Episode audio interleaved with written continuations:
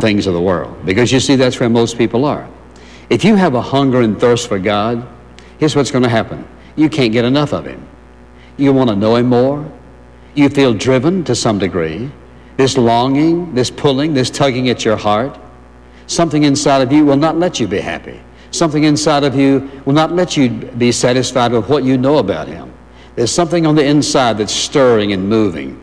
The Spirit of God stirs our heart, creates within us this hunger. If when we nourish what the Spirit of God creates, what happens? We begin to move in the direction that God wants us to move in. Something begins to happen in our heart. Something begins to happen in our whole life. God begins to change and alter the course of our thinking and what we do and how we spend our time in every aspect of our life. So let's think about it for a moment. When we say longing and hungering and thirsting for God, there's this deep inside of us that wants Him. Now let's compare that with a lack of hunger and thirst for God. Well, you're going to hunger and thirst for something. There are motivations, there are desires in our heart. All desires are not wrong, but let's think about it for a moment. Let's exclude God out of your life for a second. Then what do you want? You want material things that are only temporary. You want relationships that are not really founded on that which is sound, good, godly, and lasting.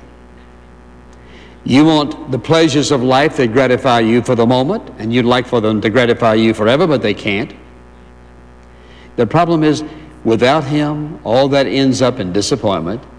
Because listen, you can't get enough stuff, material things. You can't buy enough stuff. You can't have enough money. You can't have enough relationships to fill the place God has designed only for Himself in your life. You cannot. And I can challenge you at this point. You can't show me anyone who has the peace and joy and happiness and contentment that I'm speaking of, and the security in this life and the life to come, who's living their lives feeding and feasting on the stuff that the world has to offer, which cannot satisfy the human heart. It can't.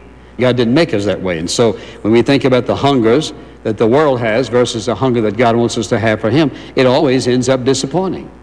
And guess what happens? And this is one of the deceptive things. Sometimes we think what will really satisfy us is somebody. There's no such thing as any one man or any one woman in the whole world ever meeting all of a person's needs.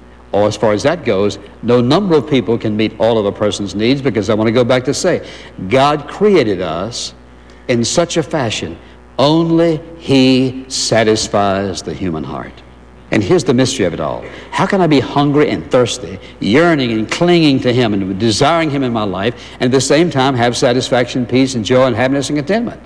Because the very nature of this relationship is He's always pouring into us those things He knows that we need, those emotions and those feelings and those ideas that He knows we need. Those things give us the assurance and the confidence and the hope. And what does that do? It just creates more hunger.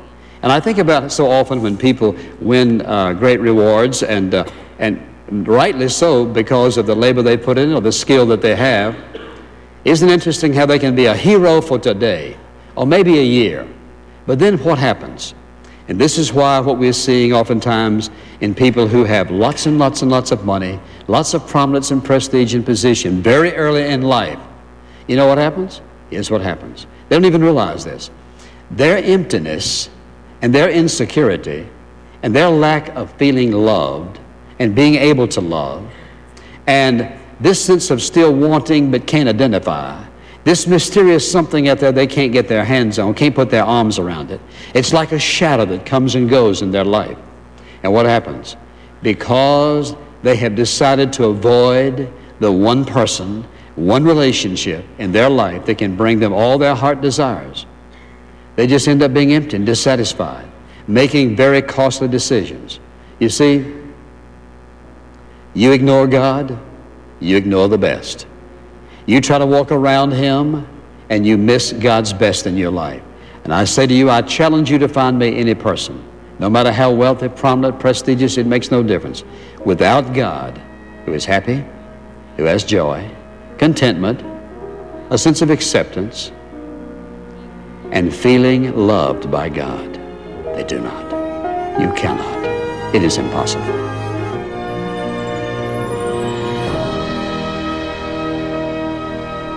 Thanks for joining us on In Touch, the teaching ministry of Dr. Charles Stanley. Are you longing after something or someone? Take today's message to heart and pursue the Lord to find satisfaction for your soul. We'll hear more about intentionally focusing on our relationship with Christ tomorrow. And to listen again, click on Today on Radio at intouch.org. Today's complete message is included in our two-part teaching set, Hungering and Thirsting for God. If you'd like to order it, stop by our online bookstore. Again, log on to intouch.org or call 1-800-IN-TOUCH. To write to us, address your letter to In Touch, Post Office Box 7900, Atlanta, Georgia 30357. Jesus is likely on your mind on Sundays. The question we all need to answer is, are we just as mindful of him the other 6 days of the week? Today's Moment with Charles Stanley is coming up. Trusting God each day can be a challenge, but working to grow that trust brings greater joy and peace than we could ever find on our own. In Trusting God with Today, the 365-day devotional from the teachings of Dr. Charles Stanley, we are encouraged to believe in God's love and rest in his purpose for us. Available now at intouch.org/today. Dad! What, buddy? Did you order Grandma's gift? You still want to get the same one we talked about last night? Yes. I think we got it. Merry Christmas! Come on in. Oh, thank you, Nolan. The prayer blanket. Merry Christmas, buddy. No matter who you are, no matter where you are, Christmas is a time of sharing. Go to intouch.org/store to find gifts that bless for the Christmas season. You're listening to In Touch. The people who know you on Sundays, would they recognize you Monday through Saturday? With a reminder for believers, here's A Moment with Charles Stanley. The awareness of God's presence energizes us for our work. This principle is the key to getting the most out of your work at home, on the job, or at church. And when you think about how to do that, think about it in this light. The truth is that every single one of us is a servant of God. And all of us who are believers realize that to some degree, but when it comes to our work, we have a whole different perspective. It's almost like I'm a servant of God on Sunday, but what about Monday on my job? And the truth is, the Bible is very clear. You and I, his servants, 7 days a week. On your job, wherever you're working, if you have the idea that you're a servant, you're going to make an awesome impact on somebody. And the scripture is very, very clear. In fact, in Colossians, this 3rd chapter, listen to what the scripture says concerning that whole idea. Let us not grow weary while doing good, for in due season we shall reap if we do not lose heart. Now, why is that true? Simply because that we recognize that we're serving the Lord. And so, if you think about how Jesus looked at himself, he said, I didn't come to be served. He said, I came to give my life a ransom for many, to be a servant. And so you say, well, you don't know about my job and about my boss. Do you realize who your real boss is? Your real boss is the Lord Jesus Christ. Because the Bible says very clearly in Colossians, for example, that we're working for him and that we're to have that attitude, that whatever we're doing and wherever we're doing it, we're to see our work as unto the Lord. You can learn more about thinking every day like a servant of Christ at intouch.org. And if this program has encouraged you to let Jesus be more visible in your life, please tell us your story. Tomorrow on In Touch, we'll find encouragement to maintain a lifelong hunger for God. I hope you'll join us Wednesday for In Touch, the teaching ministry of Dr. Charles Stanley. This program is a presentation of In Touch Ministries, Atlanta, Georgia, and remains on this station through the grace of God and your faithful prayers and gifts. Welcome to Breakpoint, a daily look at an ever-changing culture through the lens of unchanging truth. For the Colson Center, I'm John Stonestreet. One of the very best features of our smartphones is the ability to apply a few tweaks to our photos before sending them on to relatives or sharing them on social media. Using a phone's built-in tools, we can bump up the brightness or fix red eye, all with the desired result of a photo that looks more like the real-life moment when we snapped it. Of course, these same tools can now deliver photos that are even better than what we saw in real life. We can even create moments that didn't happen in real life. Is it okay to pass these moments off as real? What's this boundary between fiddling with a photo and faking a photo? Does this even matter? Such questions will soon be forced on us through the integration of artificial intelligence with our smartphones. Writing recently at the New York Times, tech editor Brian Chen described how devices like Google's Pixel 8 come with an AI-powered Magic Editor, a tool that can remove and add objects, can move subjects around, even stitch together elements from multiple photos into a new one. The result is imagery that's partially make-believe. These snapshots of alternate realities fudge the truth in front of your lens, which is the point since they're closer to exactly the photo you wanted in the first place. According to Ren Ng, a computer scientist professor at Berkeley, this means that, quote, as we boldly go forth into this future, a photo is no longer a visual fact,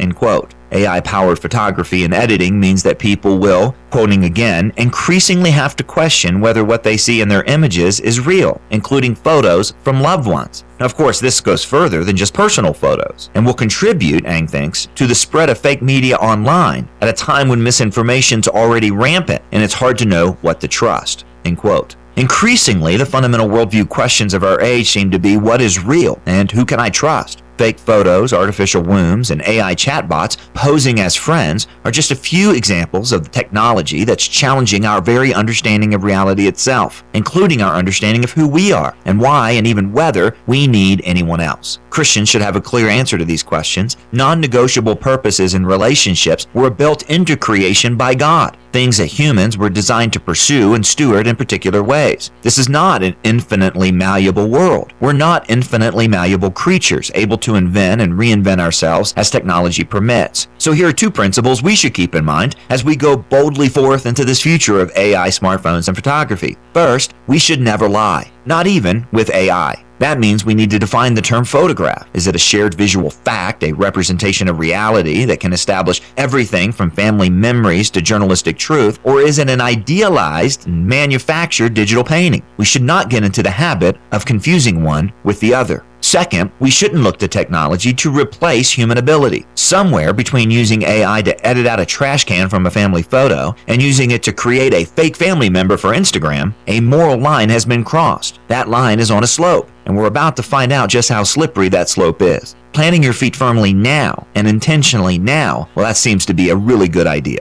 Christians should be pro-technology and pro-human, and we can be at the same time. God gave humans the ingenuity to make such tools, and these tools can be used to glorify Him and to love others. However, tools, just like their users, need a purpose that's grounded in God's design for reality. The moment that our tools begin using us or severing our relationship with reality, something's gone wrong.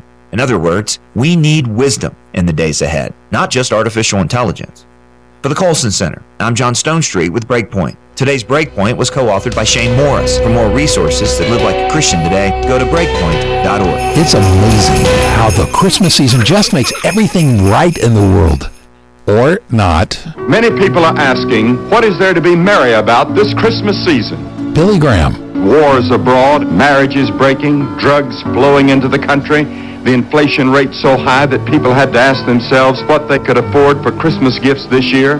With so much uncertainty, it's easy to let fear grip your heart and mind, even at Christmas. But it's because of what happened at Christmas that you can have a hope that's greater than all your fear. A child was born, and a son was given for our salvation. Jesus Christ was not only the Son of Man, but He was the Son of God. And God has accepted what He did on the cross for our salvation. And we trust in Him and Him alone. Learn more about trusting in the Christ of Christmas by calling us at 855-255-PRAY. 855-255-PRAY. We're the Billy Graham Evangelistic Association.